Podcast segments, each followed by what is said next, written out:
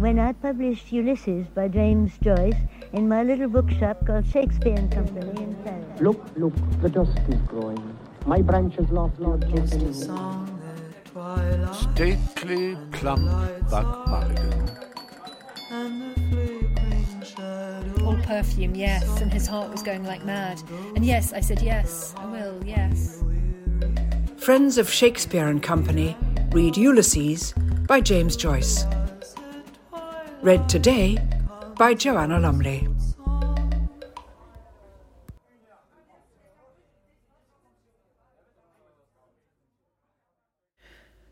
The violet pair I wore today, that's all he bought me out of the cheque he got on the first. Oh no, there was the face lotion I finished the last of yesterday. That made my skin like new. I told him over and over again, get that made up in the same place and don't forget it. God only knows whether he did after all, I said to him. I'll know by the bottle anyway. If not, I suppose I'll only have to wash in my piss like beef tea or chicken soup with some of that opoponax and violet. I thought it was beginning to look coarse or old. A bit the skin underneath is much finer where it peeled off there on my finger after the burn. It's a pity it isn't all like that, and the four paltry handkerchiefs, about six shillings in all. Sure, you can't get on in this world without style, all going in food and rent. When I get it, I'll lash it around, I tell you, in fine style. I always want to throw a handful of tea into the pot, measuring and mincing if I buy a pair of old brogues itself. Do you like these new shoes? Yes. How much were they? I've no clothes at all. The brown costume and the skirt and the jacket. And the one at the cleaners, three. What's that for any woman cutting up this old hat and patching up the other? Men won't look at you, and women try to walk on you because they know you've no man. Then, with all the things getting dearer every day for the four years more I have of life up to 35, no, I'm, what am I uh, at all? I'll be 33 in September, will I? Well, what? Oh, well, look at that, Mrs. Galbraith. She's much older than me. I saw her when I was out last week. Her beauty's on the wane. She was a lovely woman, magnificent head of hair on her, down to her waist, tossing it back like that Kitty O'Shea in Grantham Street. First thing I did every morning to look across to see her combing it as if she loved it, and was full of it. Pity I only got to know her the day before we left. And that Mrs. Langtry, the Jersey lily the Prince of Wales was in love with, I suppose he's like the first man going the roads only for the name of a king. They're all made the one way. Only a black man's I'd like to try. A beauty up to, what was she, 45. There was some funny story about the jealous old husband. What was it all? And an oyster knife, he went? No, he made her wear a kind of tin thing around her. And the Prince of Wales said, yes, he had the oyster knife. Can't be true, a thing like that.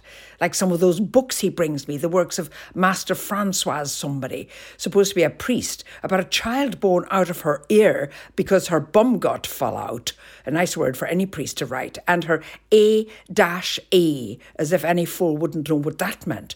I hate that pretending of all things with the old blackguard's face on him. Anybody can see it's not true.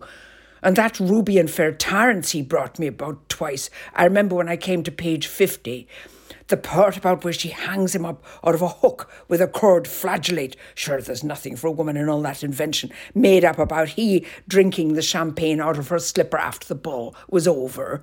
Like the infant Jesus in the crib at Inchicore, in the Blessed Virgin's arms. Sure, no woman would have a child that big taken out of her. And I thought it first came out of her side, because how could she go to the chamber when she wanted to? And she a rich lady. Of course, she felt honoured HRH. He was in Gibraltar the year I was born. But he found lilies there too, where he planted the tree he planted. More than that in his time. He might have planted me too if he'd come a bit sooner. Then I wouldn't be here as I am. He ought to chuck that freeman with the paltry few shillings he knocks out of it and go into an office or something where he'd get regular pay, or a bank where they could put him up on a throne to count the money all day of course, he prefers pluttering about the house so you can't stir with him. He said, What's your programme today? Wish he'd even smoke a pipe like father to get the smell of a man, or pretending to be mooching about for advertisements when he could have been in Mr. Cuffe's. Still only for what he did, then sending me to try and patch it up. I could have got him promoted there to be the manager. He gave me a great mirada once or twice. First, he was as stiff as the mischief, really, and truly, Mrs. Bloom. Only I felt rotten simply with the old rubbishy dress that I lost the leads out of the tails with no cut in it. But they're coming into fashion again. I bought it simply to please him. I knew it was no good by the finish. Pity I changed my mind of going to Todd and Burns, as I said, and not Lee's. It was just like the shop itself, rummage sale, a lot of trash.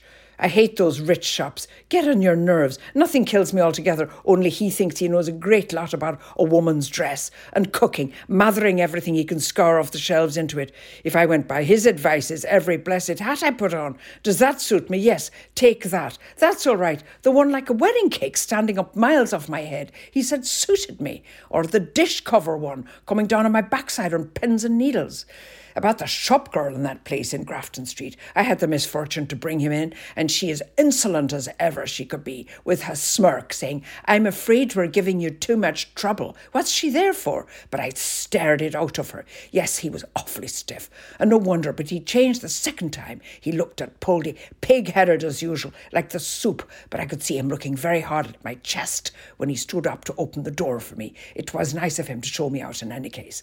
I'm extremely sorry, Mrs. Bloom, believe me, without making it too marked. The first time after him being insulted and me being supposed to be his wife, I just half smiled. I know my chest was out that way at the door when he said, I'm extremely sorry, and I'm sure you were, yes.